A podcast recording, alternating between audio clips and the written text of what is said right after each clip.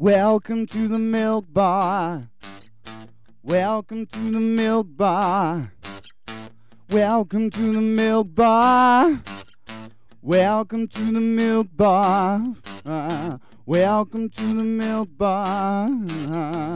Welcome along to episode 607 of The Milk Bar. Jason Forrest here with you as ever. And coming up on the show this week, Eddie Mooney of The Fortunes joins us. We'll be talking about how much they're missing being out on the road and the brand new single they have coming out this Wednesday.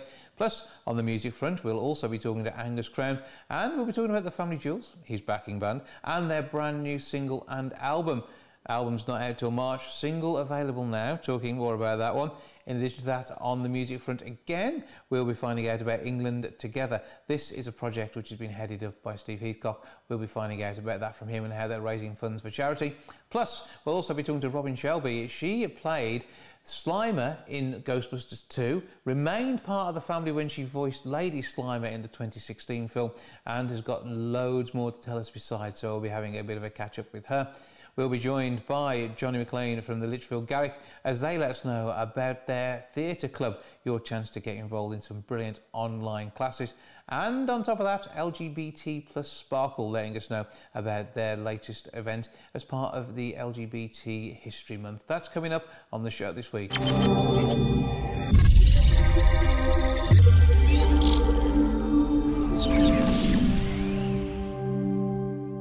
Never Too Far is the brand new single from The Fortunes. Eddie Mooney, their frontman, joins me now to tell me more. Hello, sir. Hello, it's nice to talk to you, Jason. Well, it's always good to catch up with you, and I, I know around now we should have been saying go along and see them at the Grand as part of the sensational 60s uh, experience, but obviously that's on hold at the moment. Next time you can be at a theatre, well, fingers crossed it'll be the Grand where you are, but uh, uh, obviously uh, it's been a difficult time, but some brand new music from The Fortunes. Well, yes, obviously. I mean, it's nearly a year since we we uh, performed live. Our last gig was at the Liverpool Philharmonic, and that was last March.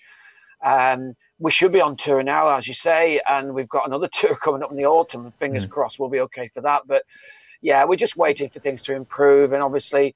Uh, you know, so a lot of the people who come to our shows are older people. You know, they have to be careful. But yes, we try to keep music uh, going. Uh, and the guitar player, Mick Smitham, and myself, um, we thought, well, you know, we'll use this time productively. So we started writing some original material together as opposed to sort of revisiting the old stuff. And uh, we came up with a number of songs, one of which is the one which is the new single. And it has the feel of the Fortunes, and uh, obviously recorded at a different time, and obviously with the, the lineup changes that we've seen over the years, but uh, sounding really, really part of the of the proper Fortunes history. Well, that was that's the idea, and obviously the Fortunes has a particular sound. And whilst it's important to sort of um, keep it within that genre, we also felt that we needed to to update it a little bit. And of course, recording it was not easy because I've not seen uh, any of the other members of the band in person since last March. So what we had to do was we had to do it remotely by um, sending files. And I, fortunately for me, I have access to a studio, so I was I was able to to put that together, and that's how we did it. Well, I mean, it sounded absolutely fantastic. And uh, when it comes down to producing new music like this, I, mean, I know the fans are eager to, to hear the classics, but they, they must really appreciate something a little bit different with a with a modern day twist on, uh, say, the, the whole Fortunes feel. Well, we hope so. It comes out uh, on all the digital platforms um, on uh, th- this coming Wednesday. That's the tenth, and it should be available on sort of Amazon and iTunes and Apple and all these things. Uh, and uh, it's not a physical single in the sense of a, a, a vinyl single as yet. We might look at that in a few months' time, but for the moment, it's going to be out there. And uh, we're hoping to have a bit of a campaign next week uh, because if we can get enough downloads, uh, it would be would be fun to try and sneak it into the UK top 100. And of course, we're also uh, very um, connected with a, a setup called United DJs, and they have a national heritage chart and we're fingers crossed we're we're bubbling under as they used to say in the old DJ parlance. So we might we might even sneak in there tonight. We'll, we'll wait and see. Well, it'll be interesting to see I say how it does work out. And uh, when was the last time the Fortunes actually charted? So this this could be an interesting uh, you know, story for the record books as well. Well, it's, it's, it depends what you mean in the sense of obviously compilation albums have charted over mm-hmm. the years, yeah. uh, you know, um, greatest hits things. But as a single, that's a very interesting one. I think it was the last one. It was 1987 uh, and when your heart speaks, and it was a, a record which charted in Holland. Mm-hmm. But the last the last UK top forty hit, you have to go way back, and it's 1972, Storm in a Teacup. But the- um, obviously these days the charts is it goes up to 100 i mean in those days it was a top 40 and if you didn't make the top 40 that was that but yes the, the last hit was 87 and in the uk 72 so you know, there's uh, a good opportunity to to really uh, you know, impress the fans, and those who've been around for all those decades will no doubt be say very pleased to hear this. And the, the, great thing is, so many people are tech savvy these days; they'll be ready for it. And as you say, a physical uh, single release when it comes to being back touring uh, could be a great uh, way uh, to, to add to the merch stall as well on the Sensational Sixties experience. Uh, obviously, when you um, tour, that you, you, sell CDs. I mean, we, we did an album uh, a couple of years ago called Past and Present, which was um, a live a live recording of, of our sort of full theatre show, and had all the hits and some some lesser known songs as well. But something like this is a bit different because it, it if you like, it becomes part of the Fortunes recording history. It's one thing to re-record stuff, but it's another to actually create something which is which is new. And and um, I mean, I, have been doing some vinyl singles of my own as well, and um, there is a bit of a demand for that. Um, it's a bit of an eclectic and a bit of a niche market, but it's still there. Um, CD singles, not so much now, but certainly a, a, little vinyl EP might be nice with a good sleeve and maybe perhaps some uh, vintage recordings on there as well. I mean, for example, we did some stuff with um, uh, an orchestra in Belgium a few years ago, which mm-hmm. was recorded doing the big hits, and they sound fantastic. So they'd be great for a physical single along with the new song. That's a possible idea. Well, we shall keep an eye out for the additions to the discography of the Fortunes. Uh, meanwhile, though, uh, say uh, availability online for uh, a big chunk of your work and your own personal uh, performances taking place each Friday as part of your sort of lockdown live sessions on your Facebook page. Where do we go to find all of this stuff? Well, the Facebook thing, it started as a bit of fun. I've actually done 47 of these streets and um, it started just as a, a, way of just for a few fans just to cheer them up when it was really bad last last um, when, when, the first lockdown happened, and of course. Um, I, also, it was a way of, in which I could sort of keep my voice in trim because obviously, like any sort of muscle, if you don't use it, you lose it. So, mm-hmm. um, and it's grown. I mean, on some occasions, we get up to a thousand people with the, the views afterwards, and certainly a hundred or so uh, at any one time. But the limitation of it is it's on my own Facebook page. Um, there were technical reasons why we couldn't do it on the Fortunes page. We tried it and it did work for a while, but Facebook have got certain limitations for copyright reasons. But if anybody wants to tune in, you're welcome to come to my own Facebook page. And all I would ask anybody to do is if you message me saying the reason that you want to be a friend, if you like, is because you want to listen in, then of course I'll know why you're being a friend as opposed to some ra- random thing that you get. You know, I get hundreds. Of oh yeah, I've never heard of. Yeah, but we're all there. If somebody sends me a message and says, "Look, I'd like to tune in," then I will. I will always let them join and and become part of it. It's a little family. It's a it's a bit of fun. Do some fortune stuff and some sixties and seventies and any new stuff what we've done, and it's very very low key. It's it's just a a speaker and me singing in the in, in this very man cave that I'm in now. well, it's, it's about having a bit of fun. And the the fortunes, uh, if we search for that in the usual digital outlets and on Spotify, we'll be able to to listen to that track as of release day. Yes, its official release is this coming Wednesday, the tenth. Uh, the thing about these digital platforms, they don't all come online at once, but it, it should be up on all of them by the weekend. But certainly, it'll start appearing uh, on some of them um, on Wednesday. I'm going to put I'm going to uh, put some announcements on the force uh, the uh, Fortunes Facebook page and on my own page, of course. And um, it's getting quite a bit of airplay already. So as I say, we're hoping to get into this so-called heritage chart, which is for acts that had hits in the past. And I think Paul McCartney's in there at the moment, and and Cliff Richard and people like that. So, uh, exactly uh, who you should uh, be battling with. Under. Yeah, absolutely bubbling under. We like that. Well, I, as it is, I never ever thought I would find myself saying, "Here's the brand new single from the Fortunes." Particularly as you've already mentioned, the last one, uh, you know, proper was back in uh, well, the year I was born. So uh, this is quite an experience for me. Never too far. The brand new single from the Fortunes now. Meanwhile, Eddie Mooney, thank you for joining us. Thanks ever so much, Jason. It's a pleasure talking to you. Take care.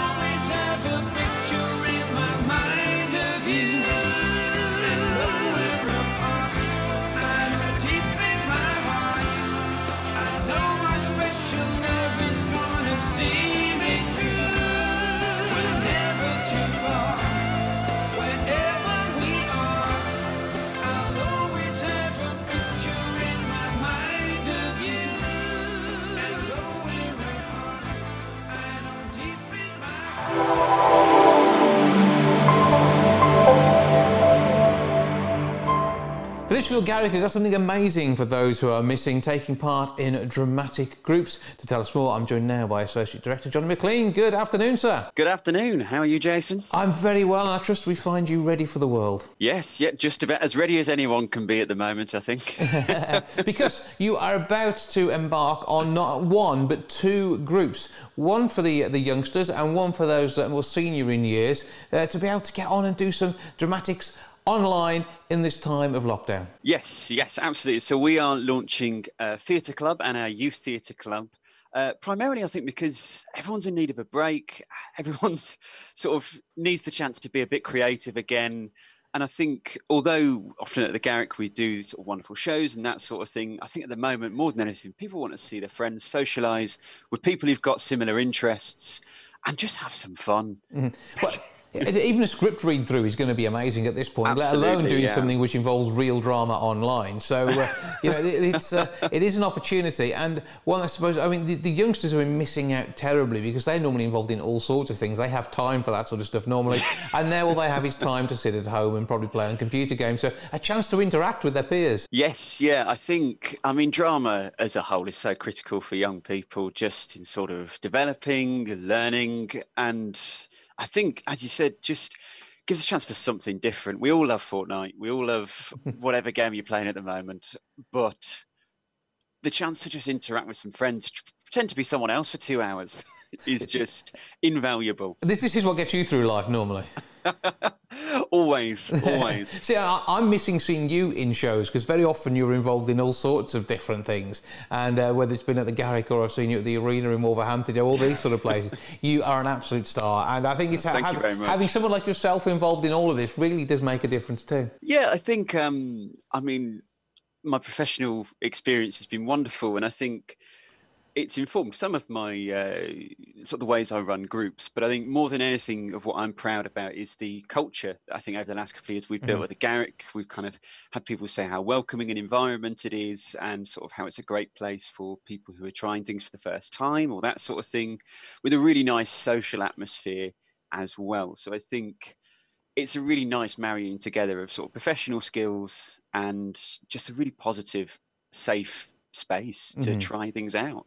Yeah, and with these two groups, Theatre Club and Junior Theatre Club, you've got an interesting pricing model, haven't you? Yes, yeah. So we're trying something a little bit different. I think just to match the match the times, really. So for Theatre Club, it is all going to be donation based. I think times are hard for people, and certainly I think some of the class divides or things in allowing people to access theatre or opportunities have perhaps been thrown into more stark clarity right now. And so we're very keen that if you're at the end of a session, if you're able to donate, that's great. But if not, please, please don't let that stop you from having the chance to be creative. You know, we want this to be an opportunity for everybody, as theatre should be. Um, so, yeah, essentially, there's no booking cost or anything like that. It's at the end of a session, you donate what you feel you're able. And if that's nothing, that's absolutely fine the important part is being part of it, having that uh, release, being able to enjoy uh, being part of the world of theatre and take part. Obviously, it'd be great if people can. And how does it work for the kids? So how it works for the kids is once you've booked on, we will be sending out a Zoom link because you'll be on that mailing list. All you need to do is check your safeguarding paperwork, make sure your background's nice and sensible, and then click on the Zoom link and we'll be running the session. So we're doing some sessions on screen acting, we're doing improvising and devising with characters, doing some script work, both acting and directing, which should be really exciting. And then we're doing one that's a little bit out of left field, which is Foley effects. So all those incredible sound effects in cinema and theatre and all that kind of stuff, we're going over some of the amazing ways that people create that sort of those sorts of sounds because it's never what you expect. so all that going on, and how you do that in this time, yeah, it, it's, it's it's great. I mean, the fact you can zoom this as well. But does it mean you've got a limited number of spaces for each of these groups? So I think that will. In- entirely depend on demand really if mm-hmm. demand flies out the window we might need to extend to sort of two groups per age group or that sort of thing we're going to sort of be experimenting as we go and I, to be honest, numbers will probably be similar to what we normally run with a youth theatre session. So about 20 to 30 people. Um, but if that gets too much to handle, we will just sort of expand to match the demand. Mm-hmm. And you can sort of split out different bits of groups as well, and uh, there'll be uh, individual rehearsals for different bits. And uh, will there be a final production? Do you think at any point? Is that something that's going to uh, develop for our theatre club? I don't think there will. So theatre club itself is very much f- sort of focused on the doing, the mm-hmm. sort of the taking part, the technicals. So more just the enjoying being creative. So mm. we've we're releasing ve- very excitingly next Wednesday is our first episode being released. Up to Christmas, we ran a group called Young Rep Digital, mm-hmm. where we sort of wrote and filmed sort of monologues in home spaces. So that'll be coming out. Uh, it's called Monologues of Murder. It will be starting to come out on Wednesday, next Wednesday even. Um, but Theatre Club itself, there's no pressure on it. It it means that it frees people up to, I suppose, be able to attend when they can. I think for some people, signing on to a big old 12 week project or something like that can be quite an intimidating thing right now because we never quite know what's going to happen. Um, so just offering people that chance to, you know, attend one session and they might miss one, but that doesn't stop them being able to come back and do some more. Yeah.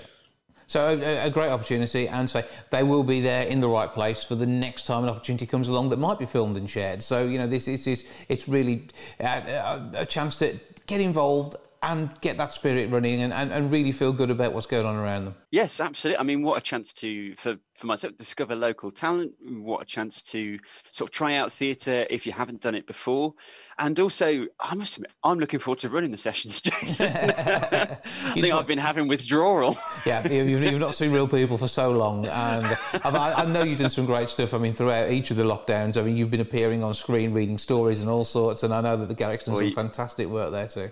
Oh, thank you very much. I think people are sick of seeing my face by now, but hopefully they'll come along to Theatre Club anyway. They love you. Everybody loves you. But there we go.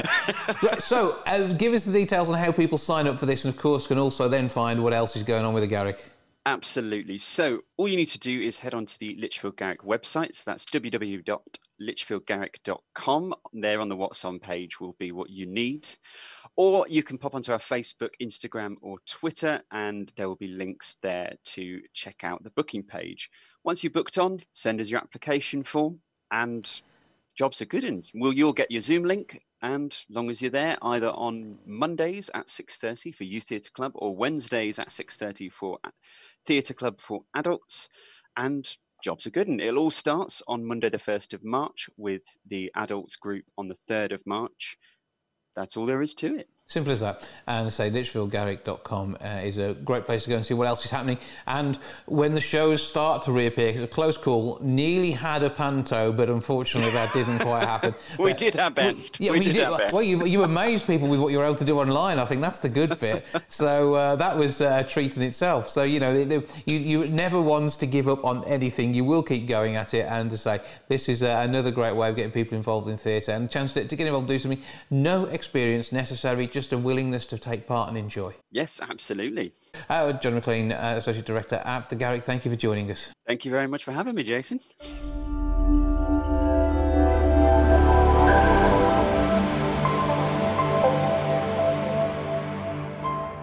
Let's Fly is the brand new album from Angus Crowne and the Family Jewels. It's released in March. There's a single as well for us to enjoy. And Angus joins us now for a chat. Hello, sir. Hello, how are you, Jason? Glad to be here. Oh, good to have you along. Thank you for joining us. And uh, uh, where do you join us from? This is the important bit.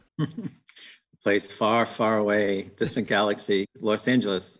And uh, where else would you want to be to produce some of the finest music in the world? And this is what you're going for. So tell us a, a bit about yourself and the Family Jewels. Yeah. Sure. Well, this is uh, Let's Fly is my fourth uh, full record release in the last four years. Uh, we did a great tour in the UK last year. Uh, actually, 2019. It's gone by so fast.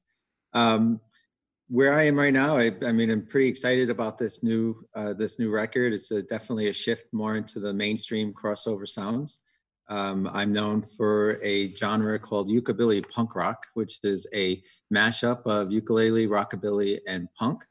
And uh, I mean, my first record was pretty pretty true to those three uh, genres, but this latest one is more, I think, more rockabilly, more mainstream. I, I, don't think you can go wrong with that selection, though. I mean, there's, there's, some brilliant sounds in there. And uh, did it start with the sound and then turn into the music, or did you want to write music to use the sound? I just kind of start strumming, and I just start start to get some some really good sounds out of it. And then, you know, my muse is my wife. I've been married for over 20 years, and I'll mm-hmm. just start, you know, writing some songs, some some good love songs or some harder songs. Um, but really, inspiration just comes from the melody. And uh, for songs that don't have a uh, ukulele on it, um, I'm playing the bass. So those are fun too because um, I'll sit there and I'll just start twiddling away and then something comes up and, and I just if I enjoy it I just kind of go with it. So the music's about you enjoying yourself first, which I think is vitally important for any musician because if, if you're trying to do it as a job that's just a job, you're not putting your heart and soul into it very often. Doesn't stop some people, but I think when you can bring it to life with your own thoughts and and, uh, your own energy behind it, that's just so much better, isn't it? You know, some songs I write and I'm I'm like, why did I do that one? There's a song on this one a little less real, and it really was a, a, defining song for the way I was feeling. I was just kind of like a little bit too deep into myself and just really didn't want to be around myself for a little while.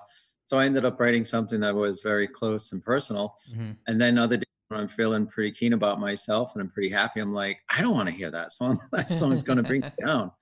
But I think in you know in the big picture, yeah, I'd rather write songs that are coming from my heart and my soul than to write something it's kind of like a jingle just to be cute about it. And you've actually uh, mentioned your own tour across the UK in 2019, but you've uh, actually uh, brought tours to life for many an artist as well. And uh, how does that crossover work? Well, that was a lifetime ago. It kind of seems. Um, I was a concert uh, producer, and I worked with some major bands, uh, Queen and Boy George, and a lot of electronica guys, Fatboy Slim and Paul Oakenfold you know, I think I've always been artistic. I used to own a vaudeville theater. George Formby uh, comes to mind if you're thinking vaudeville. I don't know if your listeners know vaudeville, but as you get older, most people don't know vaudeville, but that's a shtick. And so I've always been into the shtick and for the fun and the performance.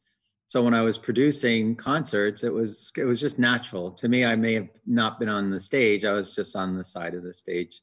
But the transition happened very naturally. I've always been inclined to play music and I've always been inclined to perform. So when I decided to move away from producing, it was a very natural move. What are your aims and goals at the moment? You say we're on the fourth album. We got uh, a single uh, as well off this uh, current latest one, and the the build up to the release in March must be a part of the excitement now. It is, yeah. I mean, a lot of people tend to wonder, like, what are you doing? If you're a musician, and they just kind of like, where are you going with this? And I think I'd like to navigate the path, but I know the path has to be nav- navigated upon itself.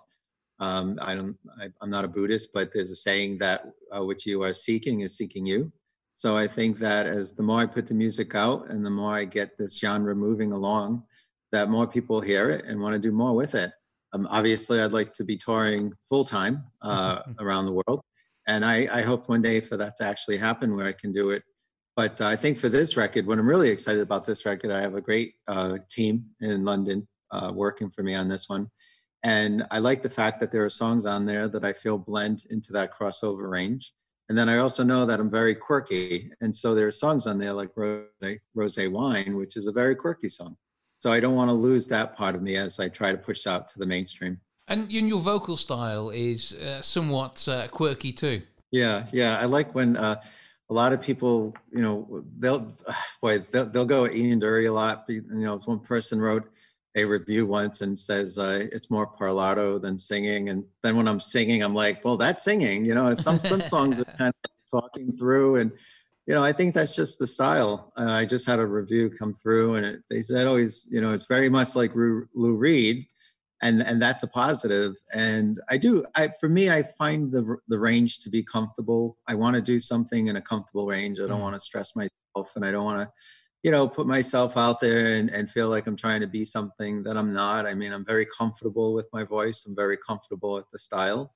Um, so if a song kind of pushes me into a range like i've got an ache on this song that's definitely a singing loud song um, I enjoy it, but but I'm very comfortable where I am, and and every time somebody compares me to Ian Dury, I just feel it's a it's a beyond a human uh, compliment. I'm very excited when they talk like that. Well, I mean, the the music and, and, the songwriting is yours, but how do the family jewels get involved? And tell us a bit about the rest of the gang. Yeah, sure. So uh, Rod Kashani is my bass up, uh, bass, bass. He's my bassist and my backup.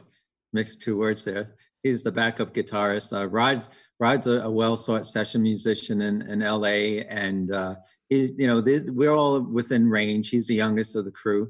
A lot of my music's about millennials and getting older and trying to figure all that stuff out. But he's the youngest. He's about thirty.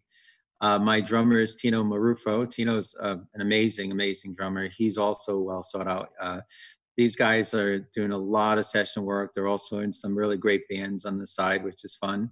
I like to go and watch them when we can go out. Um, he Tino was actually brought to me through my guitarist Gavin Ross. Uh, Gavin is, I mean, Gavin's incredible. He really brings my sound to the level it is, and I'm very appreciative to have him. Uh, Gavin's been uh, he we he has a studio in uh, Burbank, California, Steady mm-hmm. Studios, and uh, we kind of all jam there. But he is my co-producer, and he really does a lot as far as bringing it to where I'm, you know, where I see it. So it's it's exciting. There are a bunch of good guys. Well, and and the, the teamwork there when you're producing the music and recording sort of builds up on your sound. And uh, when you know whatever instrument you happen to be playing, I, I take it yeah, they're there yeah, as backup, but they're they're really there helping you bring an idea to life, and and you get used to working with people, and uh, you know you, you must get the best out of them in the in the same way as you do from your own performance. You know, quite honestly, they get the best. They, you know, they get the best out of me. I think they're mm-hmm. they're all you know amazing musicians in their own right and uh, sometimes it's a little frustrating you know because they, they, they'll take it somewhere and i'll be like well let me catch up with you you know but i think at, at the end of the day it's it's they're complimenting me in a way that that makes me perform better and and do a better job i think as a musician and i compliment them because i'm so damn good looking this is uh, the way it is. Well, if you want to check out what he looks like, uh, and in all the press shots, you can find that anguscrowne.com. Uh, the album is Let's Fly. Uh, we're going to take a listen to the single Dreaming is True. And, uh, you know, this is an entry point for people into your music and, and maybe an easier one than there's been there previously. But certainly once they start on this, the back catalogue is going to beckon, isn't it? It is. I mean, the, the first record, there's a couple of songs on there, Kitty and Lullaby Blues. Uh, I love singing and performing. They're very dear to me songs, but they're uh, way, way, way over on the punk side.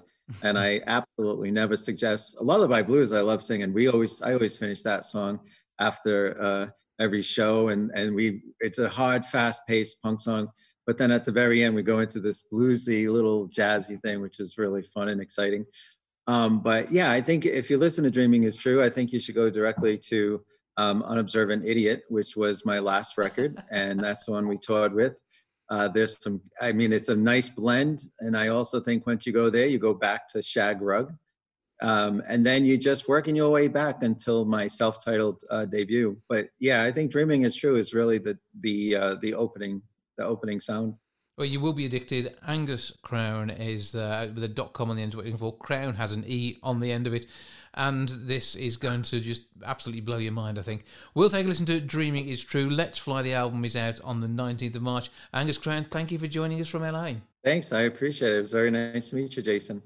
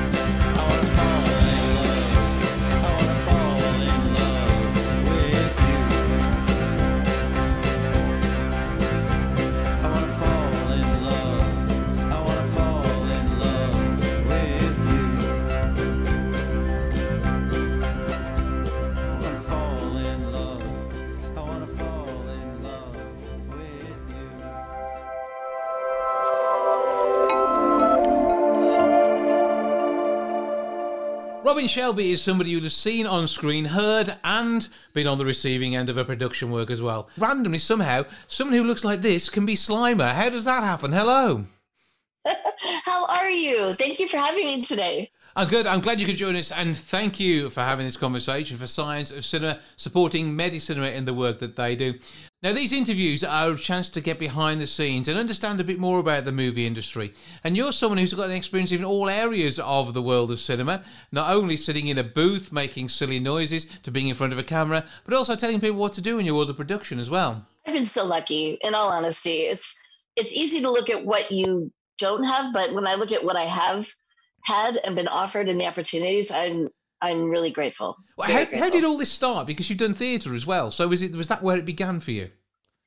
Children's theatre. Yeah, I was 11, um, and I got bitten by the acting bug in junior high school, very early. Mm-hmm. Um, but I absolutely fell in love with it immediately and, and just kept going from there. How does that develop then into becoming Slimer in Ghostbusters 2 in the late 80s and then being the voice of Lady Slimer later on? Yeah, actually, for Ghostbusters 2, I was living in Northern California. And the year before that, I was uh, working on a movie called Willow. And in Willow, you were under quite a lot of fur. I, I was. I played a troll that got killed at the top of the bridge mm-hmm. and got torn in two by a Hydra monster. So I have a really strange resume, but that's okay. It's all good. It's all good. Um, so that uh, that's how I got introduced to Industrial Light and Magic. And about a year later, um, they needed somebody to come in and audition. I didn't know what it was for when I went in, um, but they were looking for someone to play Slimer. So uh, I auditioned and got the job right away. I had already met Slimer in the first episode of Ghostbusters, so you had something to work with there. Mm-hmm. Actually, I was I was the actress inside the costume. Mm-hmm. And I think it was Ivan Reitman who provided the the voice for Slimer. Right. But I was I was I was in front of a blue screen uh, for many hours uh, in about a 40 pound costume. I didn't weigh much more than that. Um, and, and, uh, and had a great time, had a great time. It was the hardest work I've ever done, but like the most rewarding. And I would do it a hundred times over. But then that, that sort of progressed, uh, I suppose, then gave you opportunities, doors to open, and people knew what you could do from this point onwards. Uh, and this is where things started to, to sort of snowball. But you, have done TV work as well and, and produced, uh, what, 15 episodes of one show? A web series. I've, I've produced my husband writing and producing as well. Um, sometimes when you want to be creative, you have to create your own projects and that's what we did. We hmm. we had some ideas and just ran with it and my husband is a brilliant writer. He's very funny. Um, he's extremely funny and, and we just decided to make our own stuff. So we did. We said okay here's here's the idea and let's shoot an episode which turned into about 15 um, we shot a, a, series called far from the tree which um, that was our first big undertaking. But it's about a daughter amidst this very crazy family so she's like the calm amidst the storm, and uh, and based very loosely on some of my family members, but in a very loving way. um, um, but yeah, we had so much fun. I learned a lot because you have to organize and schedule and and you know, there's paperwork to deal with, and it, it, was a lot. And as an actor, you don't normally have to deal with that, but I, I learned a lot. I'm glad I did. Mm-hmm. I'm glad I did that. But uh, uh, all of this, I mean, it comes together to be an amazing career and plenty, plenty more still to do. But as you say, you started out in theatre, and is that really your first love, or do you enjoy both sides of it too? You know, I, it's so different. I enjoy them both, but theatre will always be my very first love. It always will be. Um, that was my first, you know, taste of of acting, and um, it just there's nothing like being in front of an audience. Nothing and of course, now with COVID, theaters are not happening. Mm-hmm. Um, and Broadway's been closed and probably will be, you know, through the, the rest of the year. Maybe uh, I'm not sure when they're going to reopen, but um, yeah, I miss it so much. I, I, miss seeing theater. I miss doing theater. Um, I would love to. I, I, sing. I do musical theater. That's, that's kind of how I started. Um, it's a big part of me. I miss it. I, I'm, I'm looking forward to when all this is over and it's safe to go back and doing a show or 2 mm-hmm. I really want to. Uh, have you done much character work in theatre as well? Because obviously that's in, in, in, films. Obviously your appearance as Slimer and uh, in in Willow as the, as a troll, which uh, yeah, must have been an interesting one to, to do. But uh, and uh, how does that sort of compare to the sort of things that you do on stage? Because most of the time you've done some really big straight acting jobs and some musicals. Thank you. Thank you. The difference, well, I've never done. I, I was. I haven't been in a costume in theater. Um, it, it's it's it's so different. Acting for stage outside of a costume is different than acting for camera in a costume. It's it's a you, you kind of have to what we did for Slimer because I hadn't done a lot of on-camera costume work. We had weeks of rehearsal, a few weeks of rehearsal. Of, they would tape it. They'd let me see it to see what was working and what wasn't, and we all worked together because there were puppeteers as well. Mm-hmm. Um, there was somebody running the eyes and the lips and the tongue and and and the nose to could sniff and but we all had to work together. So the rehearsals kind of got us all on the same page and they were they're so brilliant. At ilm like they are the best of the best and um, talk about something kind of fresh faced and new going into working with people like that. It was just like a kid in a candy store. It was crazy. It was but, wonderful. But I mean, you look at the technology differences between what 1986 was it that one and and where we are now. I mean, you you can make at home something on, on the same sort of scale as, as they would have cost millions to produce then. 1989 is when I shot, um, and mm. I, we shot it really close to when it came out because um, Slimer was in the script, then out of the script, then back in the script and it was kind of they had to rush to get the the special effects done. So we we had very limited amount of time to to do it. So but yeah it was state of the art. That costume that that that they made for for slimer was there's nothing like it at the time. I mean it was pretty cool. And even today i kind of i still feel like cgi is needed in certain instances but it just can't match a person in a live in a costume helping to create a character. Mm-hmm. There's just something about it that you just can't replicate, you yeah. know? Yeah, real people, real actors. It is needed, and, and you are you are an actor under there. You're not just holding a prop up. You are really bringing this thing to life. And again, the uh, with, with, Slimer, that was one of the the characters that really people identified with. Had it not been in the second film, I don't think it would have sort of lived on in the same way as it has to today. So you, you're responsible for that. Oh no, not me. I mean, the, the, the production was responsible for bringing Slimer yeah, back. I can't take yeah, credit for that. Yeah. But um, I was lucky enough to um to be part of it and, and help bring Slimer back to life. My earpiece just fell out. there we go. I was part of the team of bringing him back to life when they when they put him back in the script, and super honored to have done that. When you are uh, coming to an approach a role like that, obviously mm-hmm. you've, you've, you've got to have a, your motivation and uh, producing slime and, and eating everything in sight. I mean, that's an interesting motivation. It is, and it, it was hard to step into. Like you said, the original the Ghostbuster Slimer was an iconic character, and stepping into something that people already know, they already love, you don't want to mess it up, right? yeah. And and I was just like, I okay, I, I have to I have to step up and do the best work I can do. But what I didn't want to do is put that much pressure on myself, saying, "Oh my," I, I didn't want to. I wanted to have fun and listen to what they they needed, and not fill myself with um, how big it was at the time, because that that would have freaked me out. Mm-hmm. So I just had to go and have fun with the team, and and, and Slimer is a little bit different in Ghostbusters 2. So I definitely didn't want to replicate what they did in one, but listen what they needed for Ghostbusters 2. He developed as a character, definitely, yeah. It, it, was a team. I mean, like it took a it took a village to make that make that character. It really did.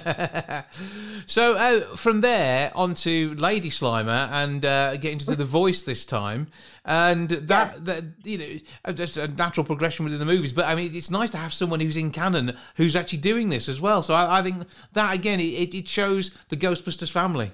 Paul Feig was the one who reached out to me, and I had never met Paul Feig, um, who's one of the nicest men on the planet. He's so sweet. Um, he, I, I, got a tweet from him, a message, a private message saying, mm-hmm. you know, if you're interested, um, I, I kind of want to talk to you. There might be something that that I, would love for you to do in Ghostbusters Answer the Call, and how could I say no to that, right? but but that was Paul. He was reaching out to different people um, from from from previous you know the previous movies trying to get the fans uh, excited and happy and incorporate everyone into it. He's he was incredible for doing that. It was a love letter. In my mind it was paul feig's kind of love letter to the fans. I think he really put a lot of love into that film. I suppose creating a voice this time. It was it was. And i had to go into a, a sound studio and they had a rough sketch not, not a sketch but like rough animation. So it wasn't finished. It doesn't didn't look like it does in the final mm-hmm. film, and I just kind of had to take direction and add what I could to it and collaborate a little bit, and uh, it was fun. If you would have watched me, I was like a screaming crazy person in the the studio. You you play the part, but I mean, having already had the experience of, of, being the physical Slimer, and then when Lady Slimer comes along, as you say, animated. So this was CGI this time round, and uh, uh, and, and once the CGI is sort of mapped, they actually will then use that mapping to follow your voice as well. So you know, it is very realistic, isn't it? By this point, it is. It is, and and um I, I just saw the the few moments that, that I that I shot at the time. I had no idea what the rest of the film. I was just hoping it was going to be fun. I was hoping that it was yeah, that the fans would love it.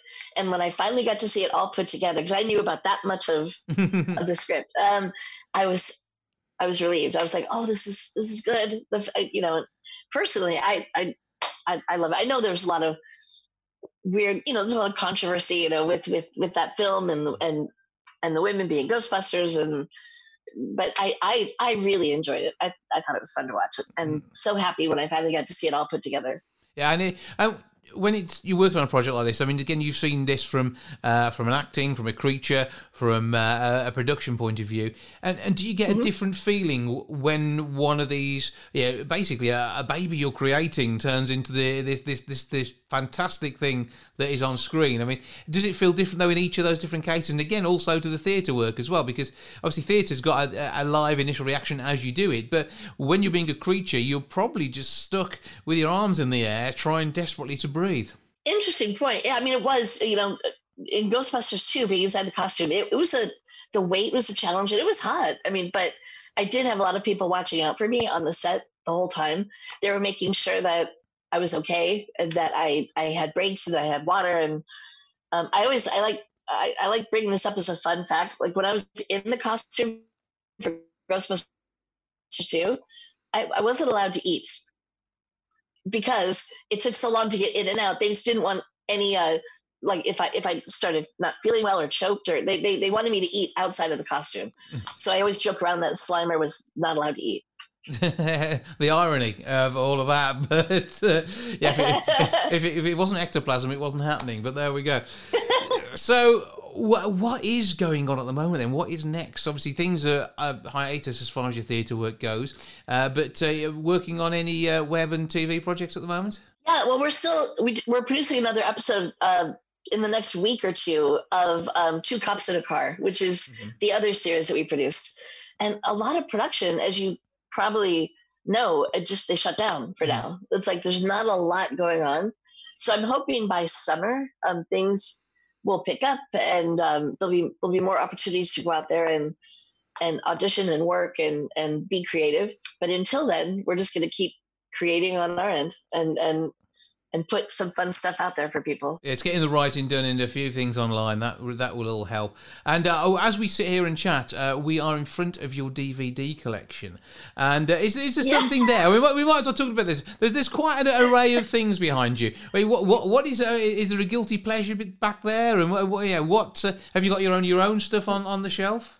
Not, not really. I mean, I do have Ghostbusters, Ghostbusters Two, uh, Answer the Call. Yeah, the Ghostbusters films are up there, Willow's there, but my husband and I both are, you know, film buffs, and a lot of these are my husband's too. Okay, but it's very eclectic. It's very eclectic uh, collection of of different films. Yeah.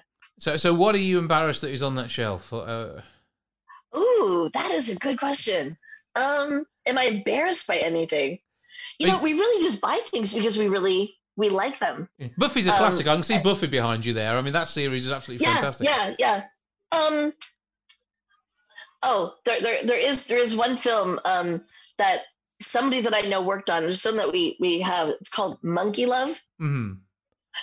it's a comedy, and it's um yeah, it, it's I, I, I purchased it because my friend was in it, and um other than that, yeah, it's uh, probably. But everything else up there, it's we bought it because either I enjoy it, we both enjoy it, or my husband enjoys it. So And then did we obviously when your friends are things you have to, and I'll be looking that one up on IMDb later. Uh, but uh, you know, with with the the, the, the world of uh, cinema and being part of it, do you think that changes the way you look at a film as well? You mean being being part of the, the industry? Yeah. Or yeah, yeah. I mean, I definitely. Um, I just saw a movie last night, actually, a, a promising woman. Mm-hmm. Um, and from an actor standpoint, I'm always yes, I'm always looking at films. It's kind of sad, not from not from a, a spectator's point of view, just enjoying the film. A lot of times, I'm looking at the shots that they chose. Yeah, I'm looking at decisions an actor made, good or bad. Um, I tend to be a little more in, in work mode, watching watching an actor work instead of just sitting back and enjoying a film. Mm-hmm. I, I, Unless it's a film I've seen like if I've seen a movie 15 times, I of course I can just like Back to the Future is one of my favorite films ever. And you know, I don't evaluate that. I just enjoy it. But yeah, most of the time with the new film, I'm like looking at it analytically and looking looking for those little bits. And I suppose sometimes it, it's a second watch where you see things as well, and and you know that from the work that you've done. Uh, people will will miss things, and then you know something was in there, almost an Easter egg sometimes at times. And uh, I'm sure that happens with Willow, and, and some of the things that uh, Slimer got up to in uh, in Ghostbusters 2. You know, that there are things that you know are there, and other people maybe won't catch up on until they've watched it three or four times. And and when you get to be at conventions and things like that, it must be great being able to share a few little stories. So give us a little sneak peek now, but nothing that's going to spoil things when the people come to see you at a, a convention. I, have told this at conventions, so it's, it's it's it's fine, but it's a very fun story. We were shooting, mm. and Bill Murray was going to Skywalker Ranch, which is where they record sound and they they loop things. And looping, if you don't know, um, is when you have to dub something over because maybe there's something wrong with the sound, and an actor goes in, they watch playback of what they've already shot, and they they put their voice over it again. Yeah. Anyway, he was there. He was he was at near ILM, and he came in to watch for the rest of the day. He was it was on a Friday, and he was just sitting, and uh, we got I got to meet him, and I was a huge fan. I still am. I'm a big SNL freak. I love SNL, and I, I had just worshipped him. And I, when I met him, it was like again a kid in a candy store. I couldn't believe it. Um, but and that night when we were when we wrapped and we were done, he ended up bringing in music and drinks and turning the whole place in the soundstage into just a little a little party, and uh, and that was that was fun. He's he's as random as you would think, just off the cuff. He's great, but that that that's a fun little story. I, I never had expected that I'd get to meet him working in front of a blue screen and then to kind of have some a chance to kind of hang out and enjoy a Friday night with the whole crew and him. It was great. It was wonderful. I bet it's that you, you can tell sometimes the chemistry with people on screen, and that then goes behind the scenes as well, and that's clearly what you're seeing here. Yeah, absolutely, absolutely yeah, he's he's wonderful. And, and so, uh, which is your favourite bit of work then? Uh, uh, the, the, the creatures, the the puppeteering. I mean, we've mentioned theatre being your, your your your love yeah. when it comes down to it. But uh, which would you prefer to do? Do you think if you could only do one thing in front of a camera with you know smiling, or in front of a camera as a creature, which would you go for? I love, I love it all. But I would have to say, creating a project and and seeing it come to life and acting in it is my favorite thing. Mm-hmm. So the pro- the projects that we've created and I'm and I'm part of, um, because it's part of your heart. You put so much into it, and it's it's it's it's your baby that just kind of became real.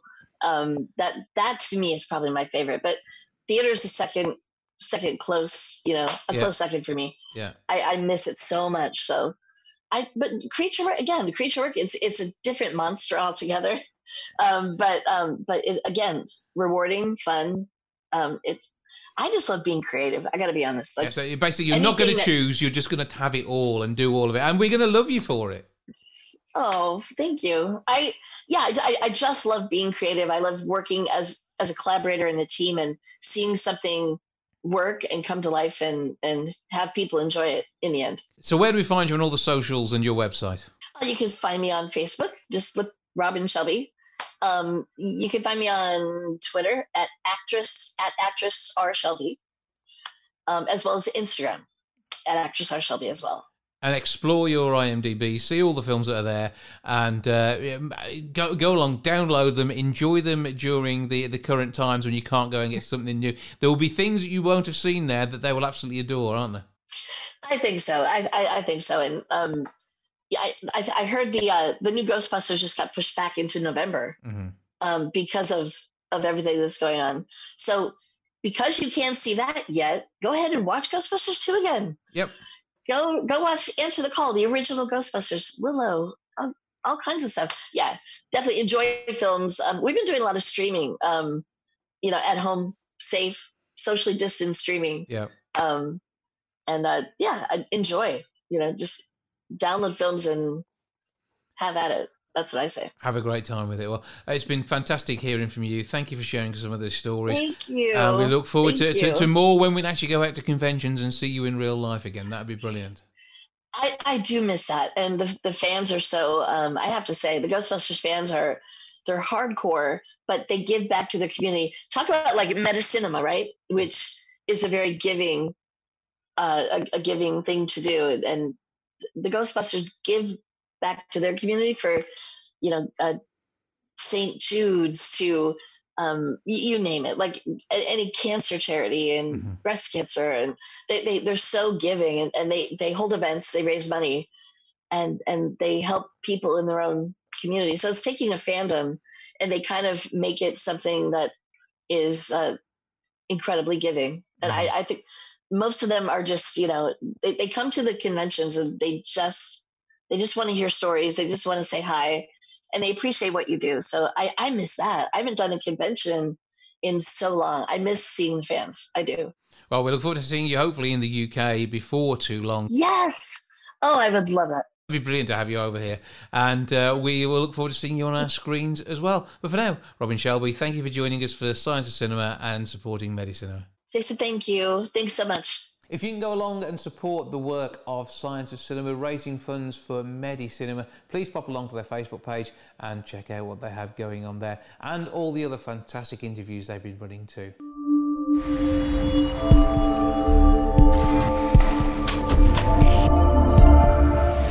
Steve Heathcock is part of the team behind England Together, a fantastic piece of music released a little later this year. We will be talking more about it as we head towards release date, but he joins me now to update me on how the project started. Hello, sir. Morning, Jason. How are we? I'm Morning. good, thank you. So tell us a, a bit about uh, the whole project to begin with. Well, we're all in lockdown, as you know, Mm-hmm. so there's no gigs for none of us. We're all, you know, professional musicians, and I've come up with this plan, you know, giving something back to the NHS, you know. So you're raising funds for NHS charities together, and uh, again, somewhere that yeah, funding has, has made such a massive difference across the communities on the sometimes the, the, the not necessarily healthcare aspects of, of people's health, if you see what I mean. It's the things that make a difference in the background, and lots more besides. So uh, you have been inspired, and this track is inspiring. It is absolutely fantastic, a brilliant sound. So tell tell us about some of the uh, musicians and performers you have there. Well, I've got a list here. Can I go through it? Go run- run the list, Sam. Yeah. Yeah, yeah. Well, um, we recorded everything from home as well, Jason, because obviously the COVID, we couldn't. Everything was recorded vocals, music. Mm-hmm. But I'll give a Rob Lloyd, Studio 64 in Kidderminster, was his studio. Mm-hmm. Stacey Green's on the video. She's a professional share. Annie Lennox tributes. And there's Nick Jarman who lives in Peterborough. Oliver Jones who lives in Wednesbury. The Take Two duo in Tamworth.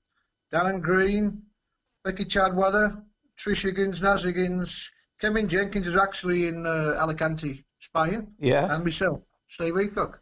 And yeah, these are several of those names. I'm, I'm not sure of the fellow from Alicante, but I, I've heard and seen on posters uh, and many of those names uh, back in the day when we used to have gigs to go along to and uh, performing on the circuit and doing such a great job, putting a smile on people's faces in live venues. Can't do that at the moment, but with this track. Uh, that is uh, uh, truly inspired. It, it just sounding really good. So, tell us a bit about the song itself. Well, it, I actually re-recorded it in 2010, the original, which got pretty uh, good airplay, like uh, Midlands Today, Central News.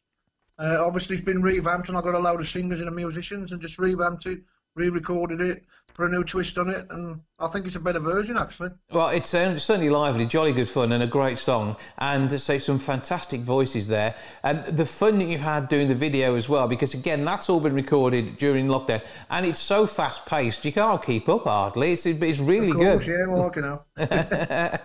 So, I mean, And being a Wolves man like him as well, you know. Yep. Wolves through, well, like, you know. Absolutely, and it would be great to to get that some sort of coverage for this across our region and, and then see this grow into something huge. So, well, what, there's what, a Facebook uh, page as well, Jason. Yeah. Uh, England Together, because that's the, what's the group's called, England Together. Uh, so when we've got a donation thing on there as well now, and I'm, I'm asking people to join that as well now. So you just look for England together, and you can uh, spot that one. And yeah, yeah. Then that, that's how you'll be able to share it. When is release looking like at the moment? Uh, I'm looking either the end of April or the beginning of May because Three Lions, which is the greatest England song, was released about the 20th of May, so we're looking about that time. Yeah, so it's all in preparation for the Euros. Fingers well, crossed. For, for, the Euros starting June, don't the 6th of June, so don't want to peak too early, but we want to get the airplay and push it out. It's already had 400 views on uh, YouTube, the video. So, so that's always a good start. We will take a listen to it in a moment or two's time. But uh, how do people donate? Will it be through the sales or is there a donation page as well? Well, we're going to do both. I mean, I was talking to Nick Jarman, uh, who's also an admin on the page last night.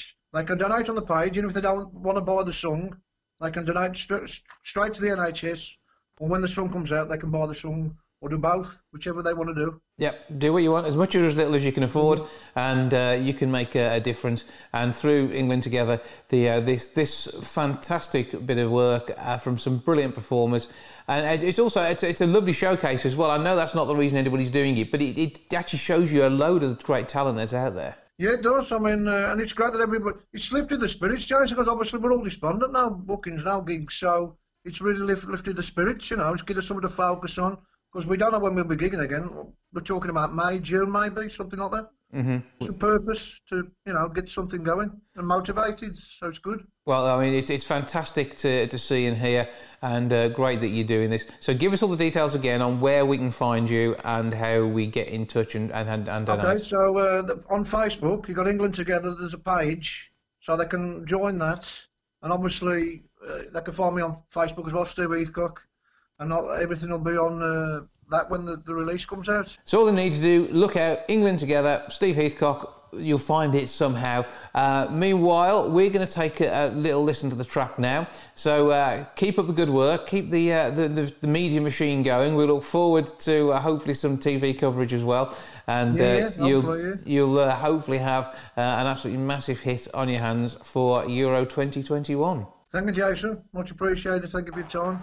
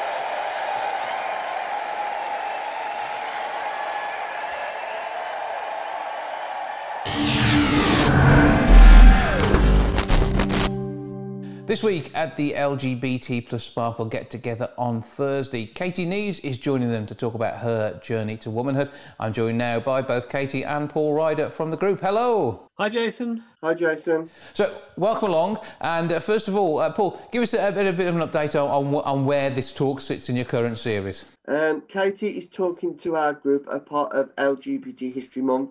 Um, um, Katie's coming out as trans um, story to the group uh, as part of LGBT History Month. So, oh, Katie, obviously, uh, you've already, before we started talking, uh, described it as a journey. And this is something which has a starting point, a middle, and uh, for yourself, the, you've reached the uh, hopefully the point you want to be in your life. Uh, well, uh, yeah, I'm, I'm, Well, I'm still. I'm still in transition. It takes many years to transition, but mm-hmm. uh, so I'm still still in, in that process. But uh, yeah, I mean, basically, I'm not. I've um, I've actually been a, a, professional photographer and filmmaker for 34 years, but um, so that's my profession. But then uh, three years ago, I came out very publicly, and well, first of all, started by admitting it to myself at the age of 48 mm-hmm. um, that I was uh, I was transgender, and came out very publicly as being transgender after living for 48 years as a man. Yeah, and and, uh, and so so now um, I've um, I've got a, a, new business as a trans ambassador. So I it's called Cool to Be Trans. So I do trans awareness training, public speaking, and media appearances about it just to, to do two things really. One is to reach out to other trans people to, to let them know that it's okay to be trans, because it really is okay to be trans. But so many put so much pressure on themselves, especially at the start of their journey. They think that if they admit it to themselves that they're trans, because let's face it, nobody wants to be trans, nobody chooses to be trans. Mm-hmm. you know, it's, you either are or you're not. Um, but they think that if they admit it to themselves, then their world is going to end.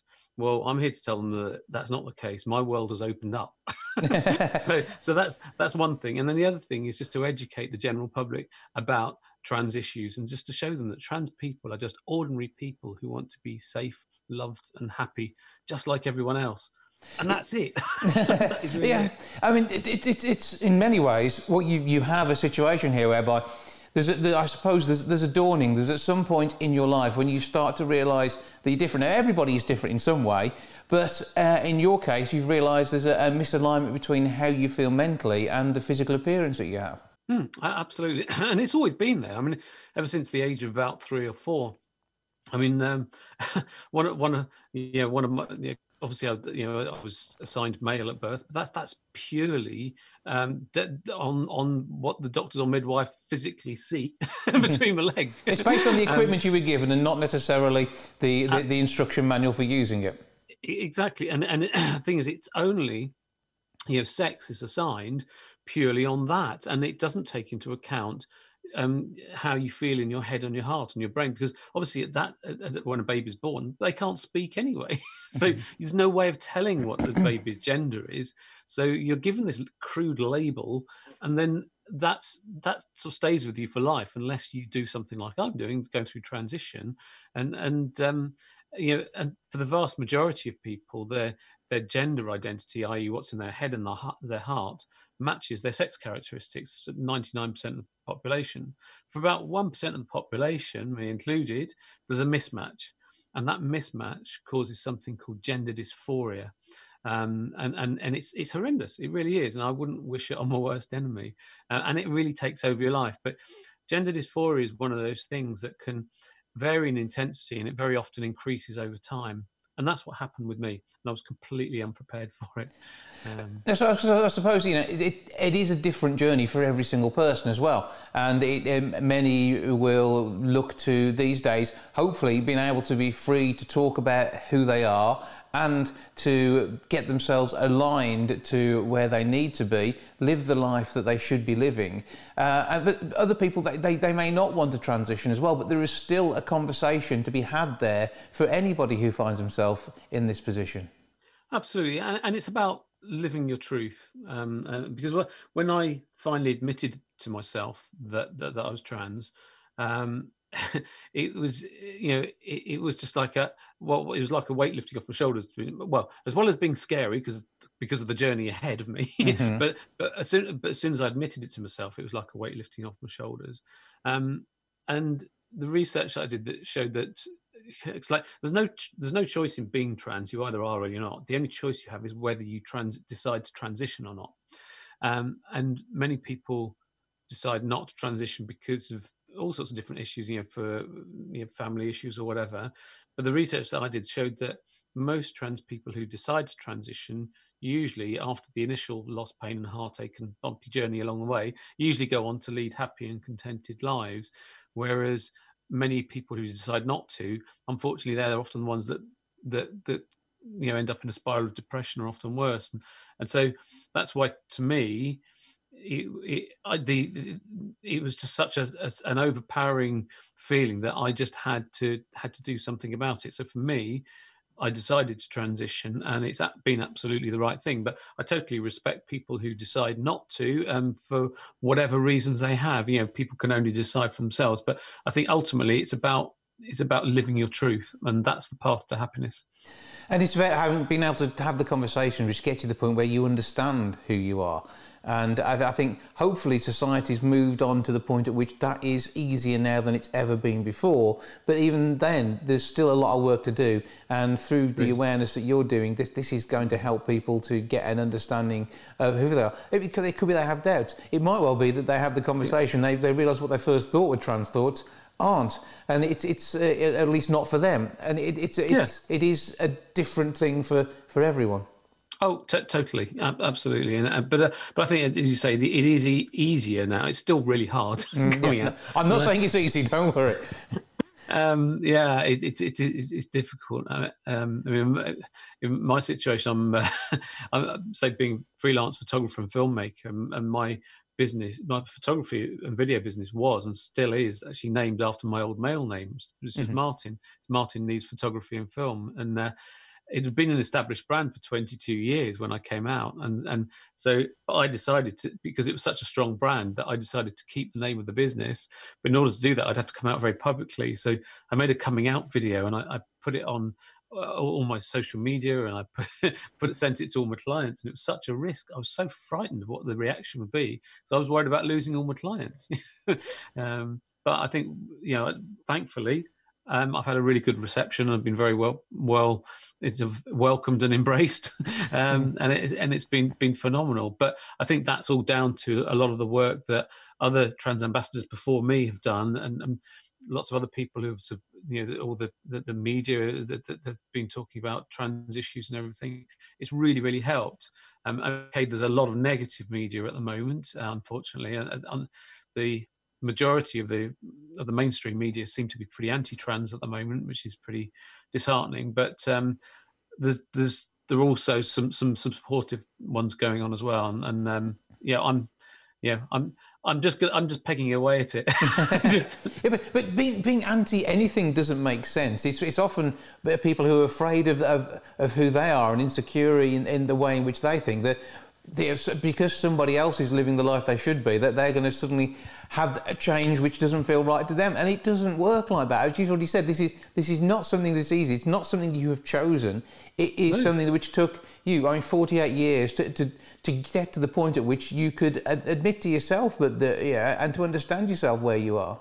I know. It's yeah it, it, it's it's and and different people you know come to that conclusion at different times. I mean some people you know their gender dysphoria is stronger at an earlier age and so they need to transition at an early age you know as a child maybe. But but you know it, you know it it's quite common for it to um to to increase particularly in the late 40s and so i'm quite typical in that sort of sense.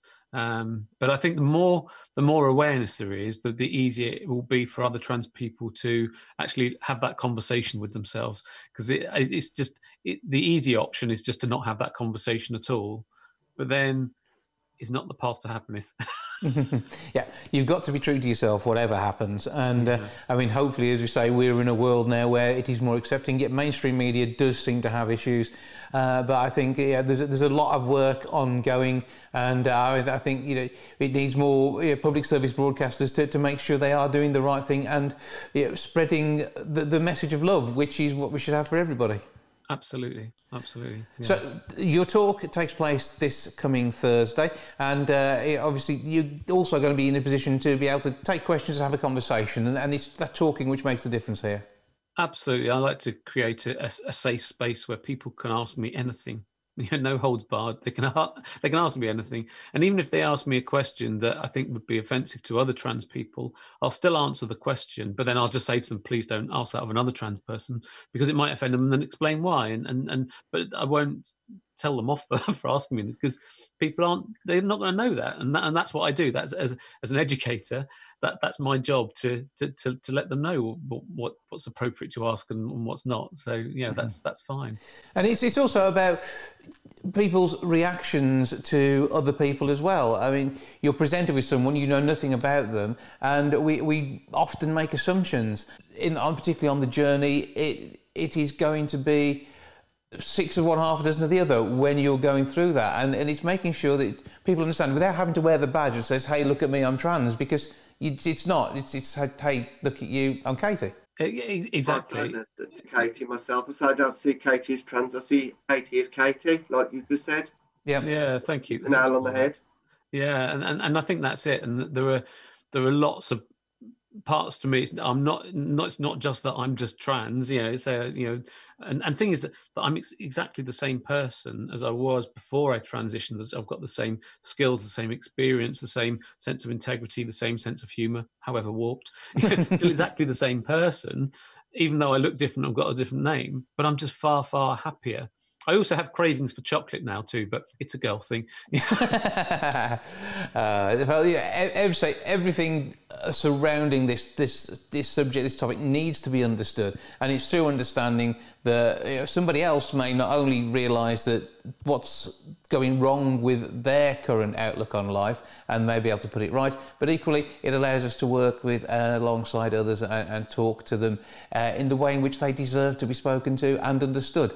So before Paul gives us all the details on the rest of what they have coming up at LGBT plus Sparkle during this month, give us your details, Katie, and where we can find out all about you and your work, and uh, of course the the mentoring and, and, and the the outreach that you do. So my website is um, uh, cooltobetrans.co.uk and that's the letter the number two and the letter b in that. So cool and then two b trans.co.uk uh, that's probably the easiest way to, to find me. And and you can look me up on uh, on, on, all the different social media as either put in cool to be trans or put in katie neeves and you'll find me. I'm i'm i'm, I'm all over social media like a rash i tell you.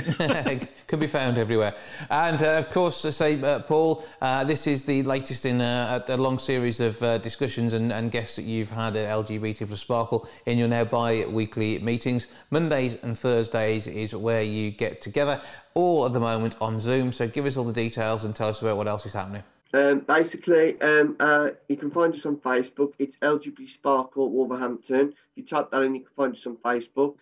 Um, if anyone wants to um, connect with our group that don't use Facebook, our email address is lgbtqsparkle at gmail.com. Also, um, Stephen Chad um, from the is an LGBTQ community development worker, Black Country Healthcare NHS Foundation Trust, wanted to connect with Katie and they wanted someone to speak about trans awareness as part of LGBT History Month. So I'll put them in touch with the lovely Katie Neeves. Yeah, brilliant. Thanks, Paul. I really appreciate that. No, it's, it's good to know this is all happening, and it's this this Thursday is when uh, the uh, the conversation we had it uh, on the 11th. What time? At 2 p.m. So make sure you uh, sign up to the group, join in, have that conversation, and LGBT. I nearly missed your Q then, Paul. LGBTQ plus Sparkle is, is where you're at. So uh, it, it covers everyone. So whether you are somebody who is within that community, believes that community is where your life needs to be, or you are somebody who just wants to understand and appreciate the, uh, the, the, the, whole wonderful world of people we have out there, all of whom deserve our love, then that is the place to go to. And thank you both for joining us. And uh, I'm sure there'll be many people who will be not only inspired, but also have a greater understanding following the talk in the week, Katie. Oh, thanks ever so much, Jason. Lovely to speak thanks to you. Thanks so much, Jason.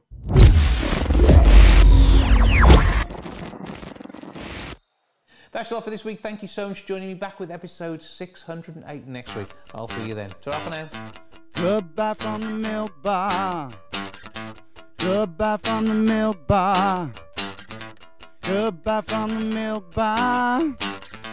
Goodbye from the milk bar. Yeah. Goodbye from the milk bar. Yeah.